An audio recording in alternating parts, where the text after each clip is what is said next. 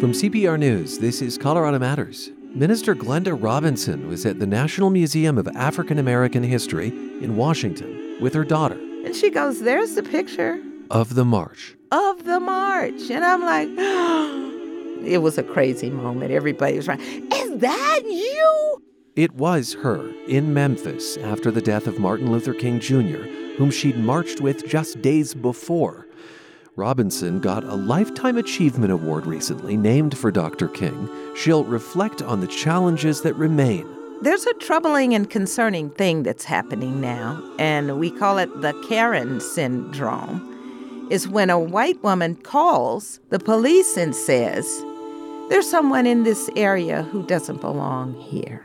Why Robinson always gets a receipt and taught her children to plus the discoveries she's making about her ancestors who were enslaved.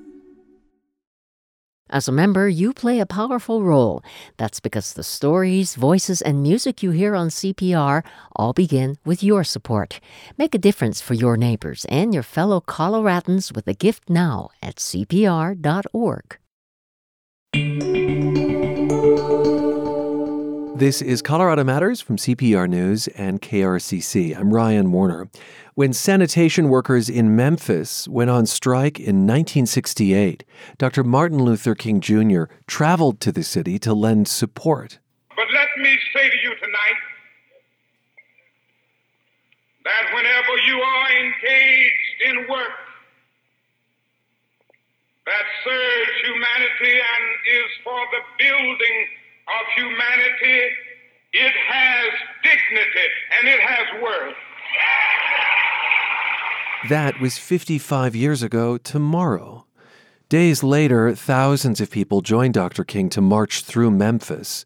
Among them, Glenda Strong Robinson of Longmont. She's been a part of the civil rights movement ever since and has now received a Lifetime Achievement Award from Colorado's MLK Day Commission. Robinson is a minister at Second Baptist Church in Boulder, only the second woman to serve in that role there, and she serves on the executive committee of the NAACP in Boulder.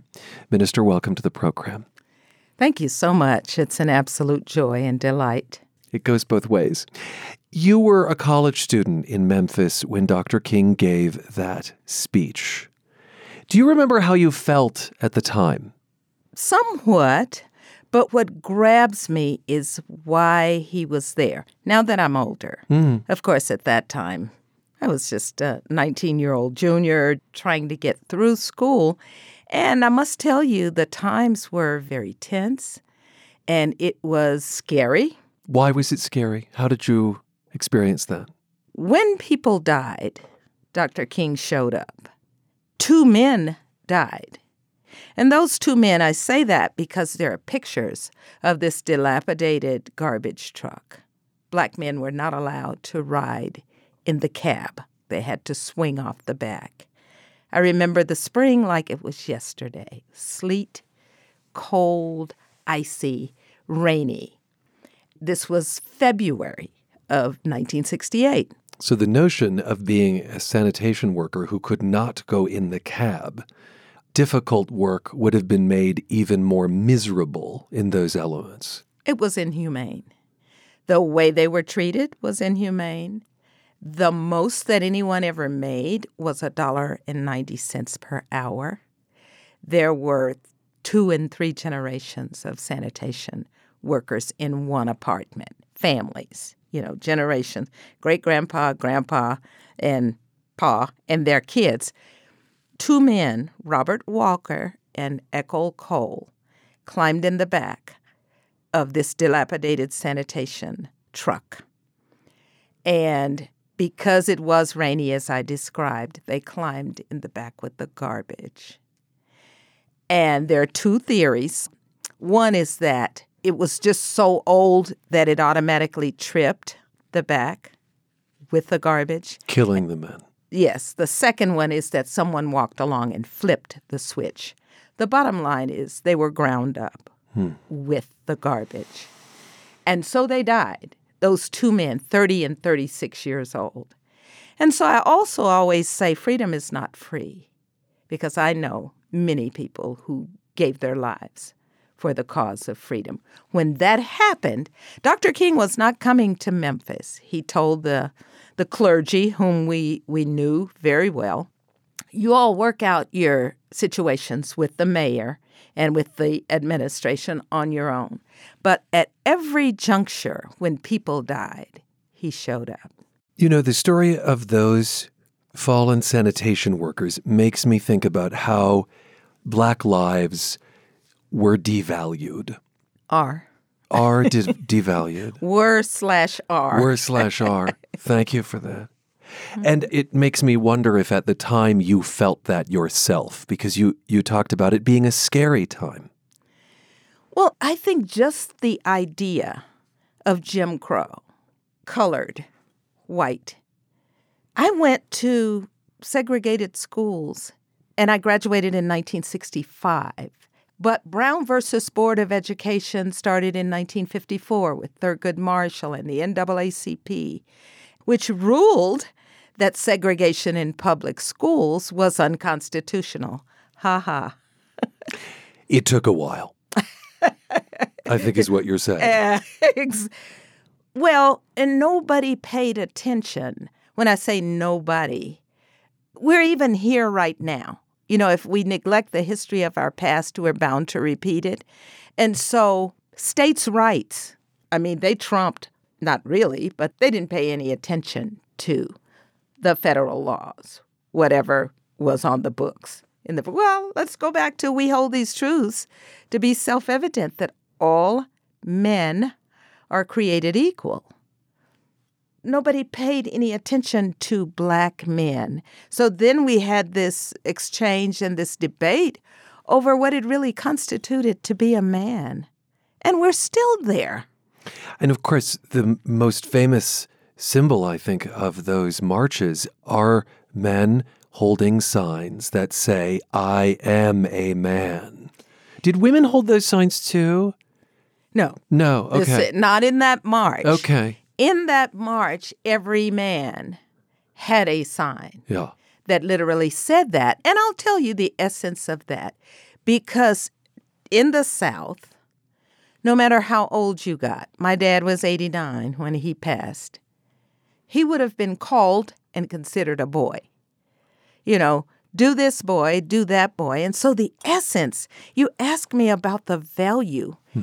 If it's embedded in you from the beginning of your life that you're nothing or your your worth is questioned, then you begin to say, hmm, you know, could could they be right? Have you fought against that yourself?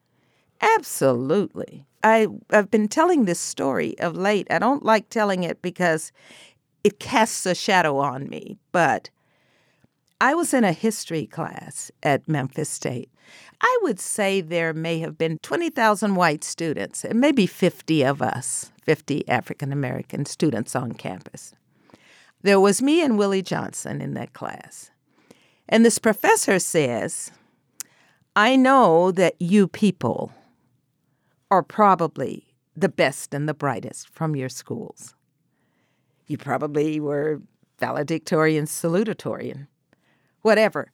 But I can just tell you this the most you can make in my class is a C. You people, the two The of two, us. my goodness. Yeah, how humiliating. I mm. mean, the more I think about it as I got older and but it was that seed that you were talking about of worthlessness.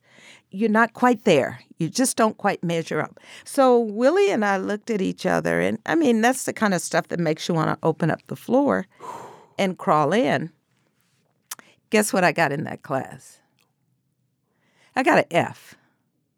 So on my transcript, there is an F. I don't like to tell that story, but now the whole world will know. It still that. stings, that F. It still stings and it's still there.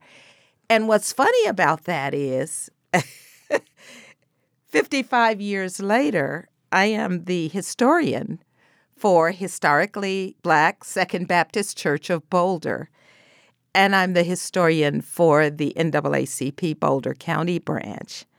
And I am working on our upcoming exhibit at the Museum of Boulder entitled proclaiming Colorado's Black history. You showed him, I think it's fair to. but, you know, um, it's just, it's like disgusting, of course, that he would do that. It's remarkable to me that he would say it. Let me ask you something. Mm-hmm. What, who was I going to tell? Where was I going to go on a campus of 20,000, 25,000 white students? The two of us in this class, No. maybe 50 black students on campus. Where was I going to go? I mean, today we talk about diversity, equity, and inclusion. We've talked about affirmative action. We've talked about, you know, all of these other things that are good conversation pieces and and a lot has been done don't get me wrong a lot of things have changed but the more things change the more they remain the same as i look around and just see all the things that are happening around us these are scary times What in your modern life, in contemporary life, do you point to that scares you? Is that a question of police brutality? Is that a question of, I mean, goodness, in the pandemic, we saw the different health outcomes based on people's race. We know education and poverty are. criminal justice all of it Uh huh. That's saying I feel like I uh, answered the question for you. that's saying that if we neglect the history of our past, we're bound to repeat it. We're repeating a lot of that. You know, to talk to your point about where I am, I'm in a much different place now than I was then. Mhm. I was a very angry, very hurt, very confused individual. And I thought I hated people. But I had these Christian parents who taught love, just as Dr. King did. Turn the other cheek. And I'm like, what? Hmm. Are you kidding me? They didn't know what I experienced. But my father would always say, you have to carry on. You can't make trouble. They didn't know I was in that march that day. They thought I was in class. Oh, Uh huh. So, uh, and, and he said, and you have to be decent to all people, no matter what they do to you. And you can't make trouble for me because I was born here and I'm going to die right here. And I called him an Uncle Tom, and we had arguments and all. I had to you said back. that to your father. I did, and I had to go back and apologize to him because he was one of the most respected black men in the town that we lived in. And so, what he was saying was, you have to do whatever you have to do to get along with your fellow man. And you can love beyond limits. And it's good for you. Dr. King said the same thing darkness cannot drive out darkness, only light can do that. Mm. Hate cannot drive out hate, only love can do that. And that's essentially what my parents were saying. But it took a while to come around to that for you. Long time.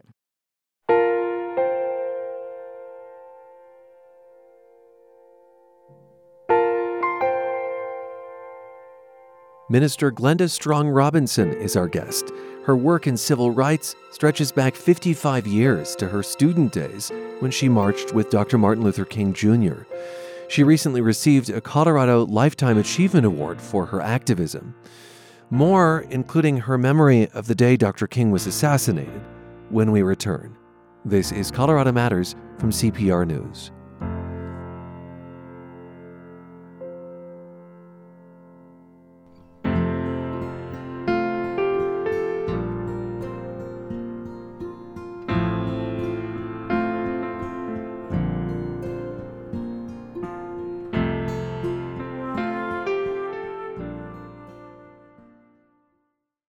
For the first time in many years, Denver voters will choose a new mayor. That's just one of the many things on Denver's ballot. Everything a Denverite needs to know before ballots are due April 4th, all in the 2023 election guide at denverite.com. Minister Glenda Strong Robinson of Longmont was a student at Memphis State University when she skipped school on March 28, 1968, to protest. Thousands of people demonstrated, many with signs declaring, I am a man, to support striking sanitation workers. They were led by Dr. Martin Luther King Jr., who had to be rushed away when windows were broken, the police moved in, and the day turned violent. Take me to the march. So your parents didn't know you were there. They didn't. I imagine they wouldn't have been too happy to learn. They would okay. not have been. What do you remember of the march? So there were two marches. The one that ended in a riot. That I am a man. I just remember the rumblings. It seemed peaceful, and yet sometimes you can have that eerie feeling hmm. that something is going on. I think everyone was a little bit nervous because the mayor was threatening also. They were trying to start a union. I'm not going to grant the opportunity to do that. I don't want you in my town. I don't want you in my streets making trouble. And so that wasn't going well.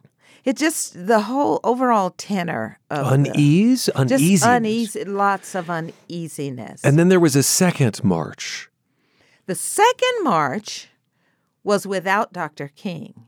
In both marches, it was a lot of people. I'm going to say 10,000 people, maybe. Maybe 20,000 that last day. Of course, the reason he wasn't at the second march is that it came after his assassination. Four days. So the- April 8th. a remarkable before and after experience you, you Yes. had. Wow. So just in reflecting on what my parents always preached and always taught love one another, get along, you know, they wouldn't accept fighting in our household mm-hmm. among each other. There was a Jewish rabbi from New York holding my hand on one side and a Catholic priest on the other. In normal circumstances, they would never come together. San Francisco, New York City. And we were walking together singing, We Shall Overcome. I don't remember their names. I'm 19. They were literally established in their own professions. But remarkable now to think of you as a minister. you know, and so there you have the rabbi and the priest yeah. and the And future little black girl. the future Baptist minister. Yeah, that is. Thank you for bringing that out. Well, you're so welcome. What do you remember about the news of Dr. King's assassination? Where where were you when you heard? We were at the student center at dinner, my roommate, my suite mate, and I. And drizzly, freezing rain, all that very cold. That same kind of weather, yeah. Same kind of weather. And we walked into our dorm. That was unforgettable also. Because there were maybe six of us, six black girls in the dorm. And the dorm mother, one of them, one was very nice. The other one was just hateful and mean. And she would tell the girls, we had a lot of friends. I had a lot of friends in the dorm. Do not speak to us. And just because we were here, they did not have to be nice to us. And don't allow us in the TV room. Well, I didn't grow up with a TV anyway, so that wasn't a thing. Hmm. There were a couple of girls that watched the stories during the day, Yeah, you know, soap Days of. Our Lives, and yes, soap operas, and all that. I wasn't interested in in that. But the night that we came into the door, this was 6 p.m. I loved Walter Cronkite, and that's the way it is. The CBS news anchor. C- CBS News anchor. And so we walk into the dorm, and there was just rumbling. They were just talking and laughing and kind of cheering. And then they came to us as we came into the door and said, Y'all can have the TV. And we said, Oh, what's going on? Hmm. And then they started running up and down the halls, cheering, just screaming, and just yay. And then they said, Martin Luther King has been shot and he's dead. They were jubilant at that news. Very jubilant, screaming, cheering. Yeah. And then they said he got exactly what he deserved. So you found out that he'd been assassinated from the white girls who were celebrating his demise. Yes. And so we grabbed each other in the lobby and just held on. Just held on. I mean, because what he represented, I think, for the community, particularly the black community. So we had the Civil Rights Act of 1964, Voting Rights Act of 1965, even though Medgar Evers was killed and, and the three civil rights workers, people were dying. And then the Watts riots, and then Chicago, Detroit. There was a lot of un- civil unrest. Yes, and I think about the assassination of RFK and, you know, yes. some years before of JFK. JFK. Uh, yes. yes, an incredibly unsettled time. Very much so. Mm-hmm. And so we just held each other, and, and one of them said, What are we going to do? Because he represented that hope for us. He represented that dream. And it was almost like the dream has died. And so we, we just stood there and held, and they seemed like forever. They screamed throughout the night, just all up and down the halls. It was three three floors. Their Um, glee. Yes, Uh-huh. just, just cheering. So, to be honest with you, let's see, this would have been April, April fourth. I don't know. I th- I think I was numb, probably for the rest of that semester. And that second march where you were between the rabbi and the priest, that was the memorial march after his death, correct? Correct. Yeah. And let me tell you what else was, I guess, deafening is could be a word. Let's say there were 10,000, there may have been 20,000 people. In that march, mm-hmm. we walked hand in hand and nobody said a word. My thought was now, Dr. King had f- four children Bernice, Dexter, Martin III, and Yolanda. Yolanda was 12 years old. Martin III was 10. Dexter was seven or eight, and Bernice was five. And she was lying on her mom's lap. Her mom had the doily on. I just was thinking, America has killed these kids dead. Mm. Their lives will never be normal. And how little we value human life, human lives, especially those of black people. More of that message being underscored for you. It strikes me too that you are at the time you're grieving for a movement, you're grieving for the hope of a country, and then you're also grieving on behalf of a family. That kind of macro and micro strikes me, Minister. That plus the unsettled times, there was a move and a push to prove the ineffectiveness of Dr. King and his nonviolent movement. And then we had the Black Panthers starting and active, saying nonviolence doesn't work. And then we had Malcolm X. There was just all of this uncertainty. What was the road ahead? Yeah. Nobody knew, and I don't think we've gotten back there because a leader for black people has not stepped forward. Well, uh, could you blame him? Speaking of that, Is, is it dangerous, though, to have one person, you know, be the embodiment of a movement? I think that just evolved. Everybody's talking about where we are now. The civil rights movement began in the basement of a little black church with a little 26 year old man that just mailed in his dissertation and moved from his dad's church in Atlanta, Georgia, to be as assistant pastor to become the pastor of Dexter Avenue Baptist Church.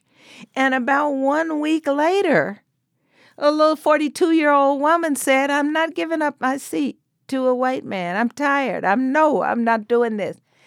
Oh, so all of a sudden, here we are. And then the Montgomery bus boycott You're speaking, of course, of Rosa Parks. So Rosa Parks, Martin Luther King. Yes. The, the, and so they the Montgomery bus boycott needed a leader. Ah, let's make him president of SCLC, Southern Christian Leadership Conference. And oh, by the way, we need a civil rights leader. Let's make him that too. So his life really was never the same. Minister Glenda Strong Robinson reflecting on the life of Martin Luther King Jr., with whom she marched 55 years ago. Robinson, who lives in Longmont, is a leader at Second Baptist Church Boulder and the NAACP Boulder County. Our special continues into this next half hour with Robinson's discoveries about her own trailblazing family, plus her day of self discovery at the National Museum of African American History. I'm Ryan Warner, and this is Colorado Matters from CPR News and KRCC.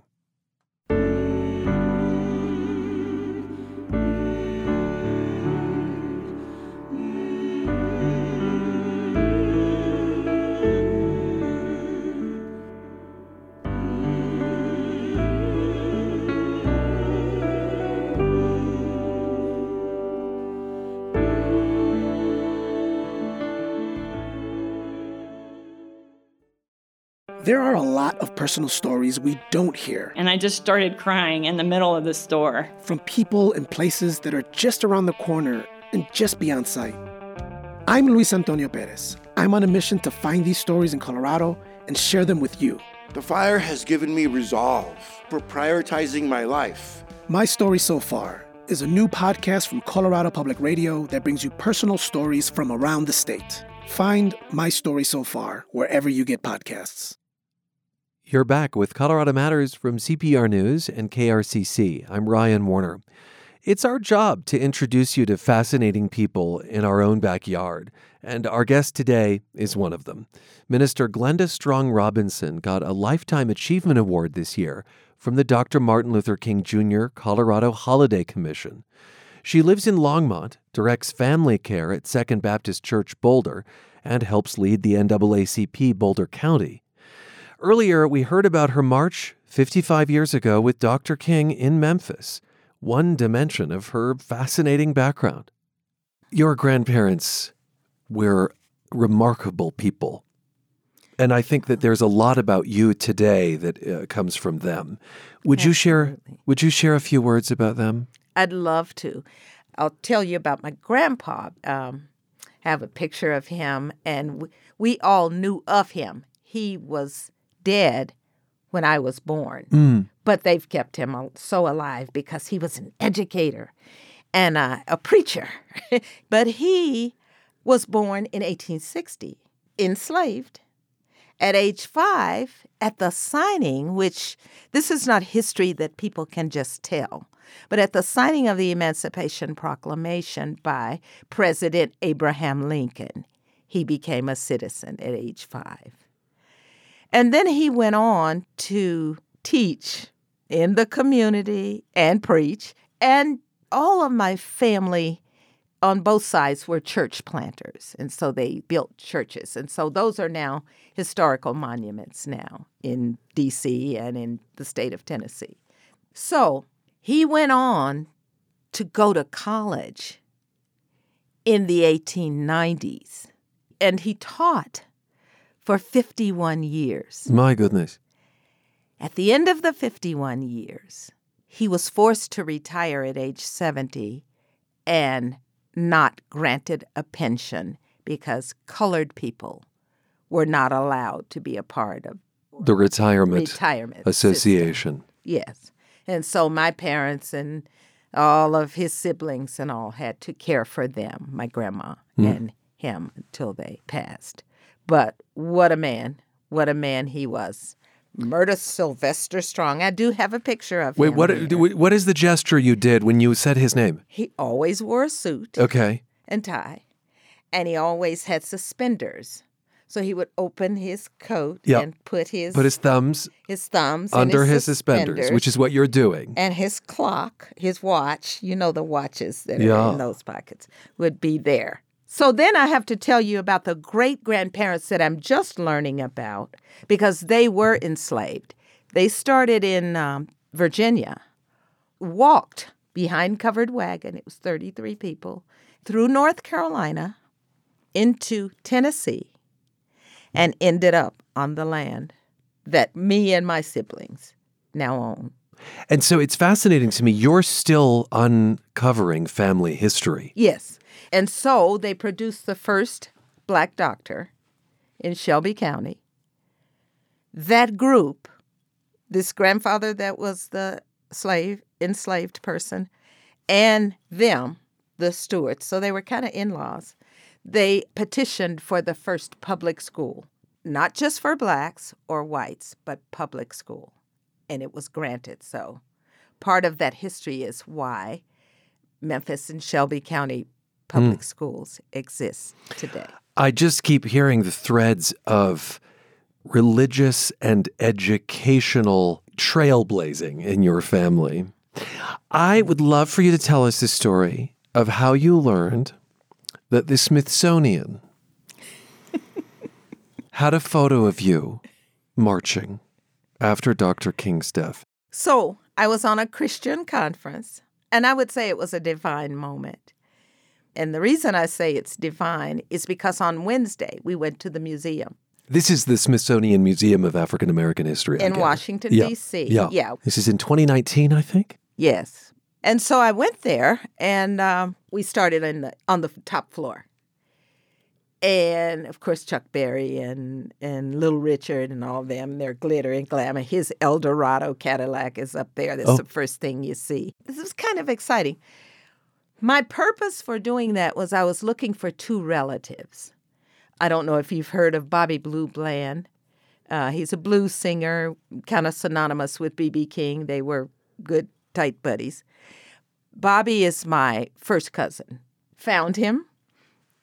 And then I was also looking for my other cousin, Roman Brooks, who was a lead dancer with the Alvin Ailey dance troupe. Oh my goodness. Yes. Yeah, quite a storied black dance group. Yeah. Yeah. and I grew up with him in the fields. We played together. And so you were looking for people you were related to. Mm-hmm. And I understand you returned to the museum a few days later. I think I think with your daughter. Yes, it was very moving, a different kind of experience from Wednesday because, you know, the glitz and the glamour and all that was up on the top floor as you move your way down. And this time you started in the basement. I knew to start in the basement and I wanted to see the slave ships and the actual, you could just look over in the thing. The stories are very moving and just thinking about the people brought here against their will hmm. and all that. Anyhow, it's a lot of emotions going on.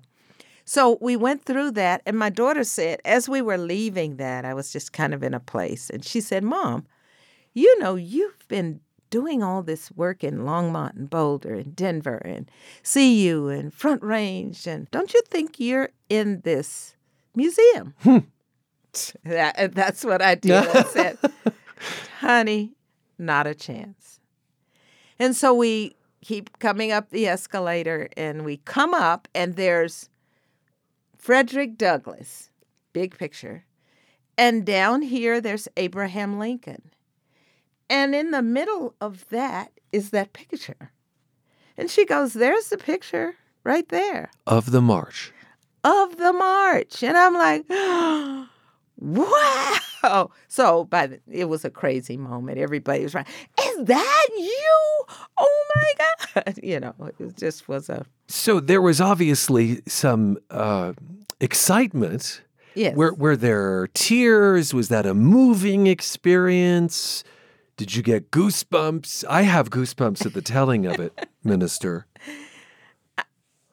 I don't know. I, no, no. I was, just, I, it was unbelievable. Surreal. It was a surreal moment. hmm Because I know the picture well. In fact, I brought the book that the picture originated from. I'm just going to say, you strike me as someone who is well prepared because for this interview, uh, you have in front of you a small pile of of documents, some of which are laminated.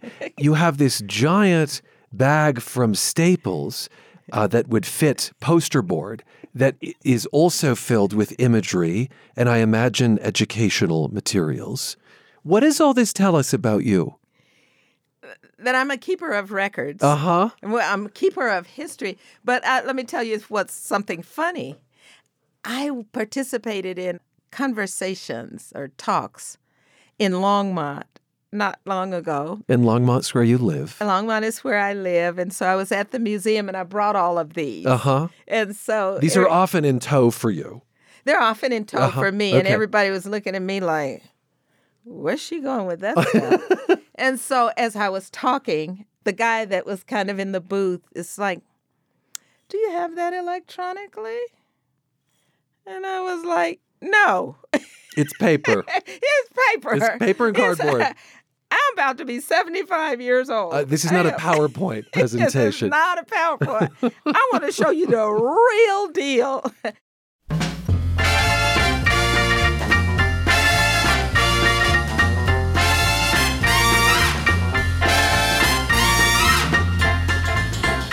And we'll wrap up our special today with Longmont's Glenda Strong Robinson after a break.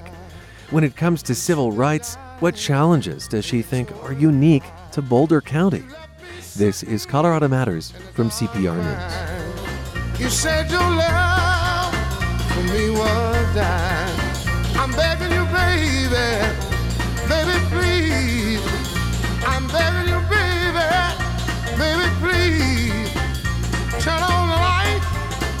Shine on me.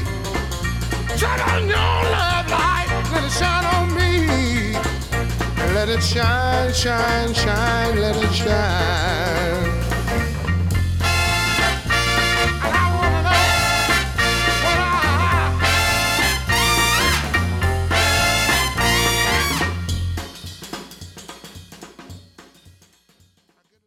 Many of Colorado's biggest challenges stem from climate change the quality and the quantity of our water, air pollution, and wildfires, extreme weather. Stay informed about one of the most serious existential issues of our time with CPR's weekly climate newsletter. Every Monday, a roundup of stories curated by CPR's Climate Solutions team comes to your email inbox and gives you a deeper understanding of climate issues and their solutions. Sign up for your copy now at cpr.org/climateweekly.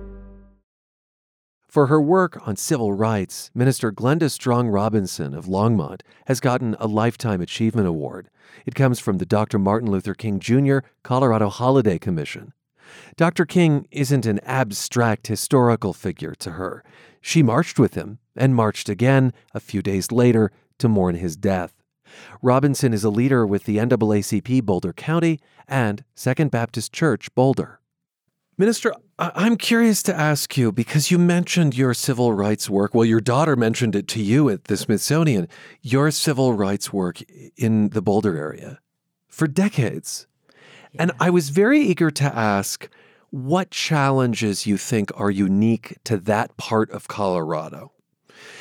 It's thought of as a more liberal pocket of Colorado. It's also overwhelmingly white. I think of Longmont, where you live, as central as well to the Chicano rights movement. Mm-hmm. What challenges today are unique to Boulder County? I think everything about it is unique to where I'm from. And as a matter of fact, Longmont and Boulder County and Boulder has seen such a transformation, particularly Longmont, because there is an overwhelming Latino population there. Mm-hmm. And I work very closely with them on all the reform. We have what's called a Longmont Multicultural Action Committee, which my sister Madeline is one of the founding members. And El Comite, you may have heard of that, was formed as a result of two young Latino boys being killed by the police, which happened to in 1980 when we moved there. And who knew that in 1981 our family would have the same tragedy? Uh, You had a relative who died in police custody. Yes, yes, he was. that okay? I'll say it a different way. Please he do. was stopped for speeding. Yeah. supposedly doing 35 in a 25 mile speed zone. And two hours later, he lost his life to the chokehold. I believe the coroner found it to have been homicide. Absolutely. And the police Death denied at the that. hands of another, other than by suicide, because at first they said he committed suicide. I hear you saying that there is a shared fate in Longmont between black people and brown people. Yeah, and, and they call it the BIPOC community, which all these are new terms for me. Mm-hmm. Um, but we're having lots of conversations about Black Lives Matter and Black Lives, uh, all lives matter and all that. And so I usually tell my audiences, please don't say that. Please don't say don't which part. say all lives matter. Mhm. We know that, but it's not all lives that are being struck down in the streets before our very eyes, shot down, beaten, pulverized to, you know, beyond recognition. And so, and I say that from a sensitive place because my family experienced that.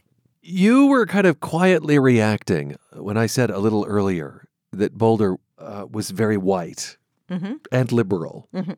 You hinted at something. Would you say more about what you were thinking when I said that? So, there are two documentaries that are out that are done by my friend Katrina Miller. One is entitled The Silence of Quarantine, and I'm narrating that. And it is about the black senior population in Boulder County. For people who are social and who are active, the COVID lockdown was probably the cruelest way to end life. and the isolation that they feel because church was their lives. And the pandemic meant that The wasn't pan- possible. Pandemic shut all that down. My goodness. So we've we've been and so at my church my title is uh, one of my titles I got a lot is director of family care. And so I get to visit with these people and talk with them often, and I know their plight. The other documentary is entitled This Is Not Who We Are. So this is not who we are, and it opens with the incident with Zayd Atkinson, who was picking up trash around the area where he lived. There's been a long history of dehumanization.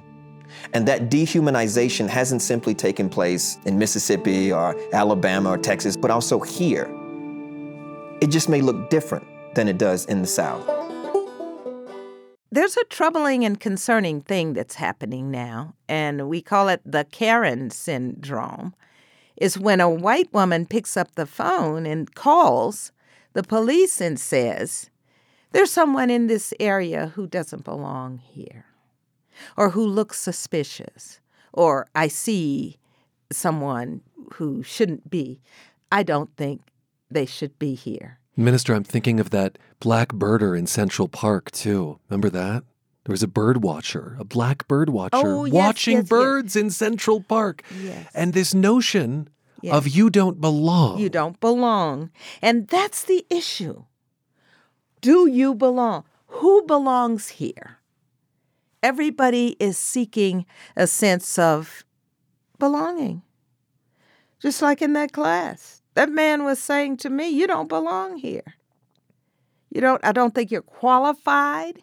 I don't think you can make the grade. I don't think you can, you know, you, you just don't quite measure up because I don't see you as a human being. And I also think about the push these days. If you have a concern, don't make the police your first call. Is it someone who might actually need help? Do you need to involve the authorities at all? Right. Right. But as far as we're concerned, why why is that the first call? Hmm. Why is it that you would think we would be up to no good or doing something wrong or be in a place where we could injure or hurt or damage or anything? Do you carry that with you? The fear of that, the awareness of that, that it's a potential. I, I- carry it for my children and for my grandchildren. And I'll tell you why. As a kid, we had, you know, the country store, the general store. Yeah. And my kids think, uh, they used to think that I was freaking out, but they don't anymore because they've had the same experience. But you could go into a little country store, and every kid wants a candy bar or a jawbreaker or something. Soda. Soda, yeah, and so you walk in the store, and and you pick up a candy bar and you pay the five cents for a baby Ruth, and you walk out the store. Now the owner sold it to you, but he comes if it's like the, me and my friend, cousins, my friends, my sisters, brothers. He comes out the store and says, "Where'd you steal that from?" Even though he'd just sold it to you. Hmm And we say, We bought this. It- Here you are, a little eight or nine year old. We, we, we gave you the money. No, you didn't. Where's your receipt? So I don't ever leave a store without a receipt. My son likes to get it, and then as soon as he gets out the door, he, you know, he doesn't like carrying paper around. And I'm saying, please do it for me. This goes back to what you said earlier that you feel the more things change, the more they stay the same. Absolutely. That receipt image, minister, will be emblazoned in my mind for the rest of my life. It will. Good. Good. Because it Yeah. happens. Yeah. And it's still happening today because some of us, he- he- well, I'm, I'm jumping subjects. I'm going to say the next generation and the next generation would not notice it. But people follow you around in the stores just expecting you to shoplift or to take, steal something. Be- why? Because we have the image that black people steal. Does this leave you feeling hopeless? I mean, you've dedicated decades of your life to making this better, and yet you're still dealing with it. So before we let you go, do you have hope?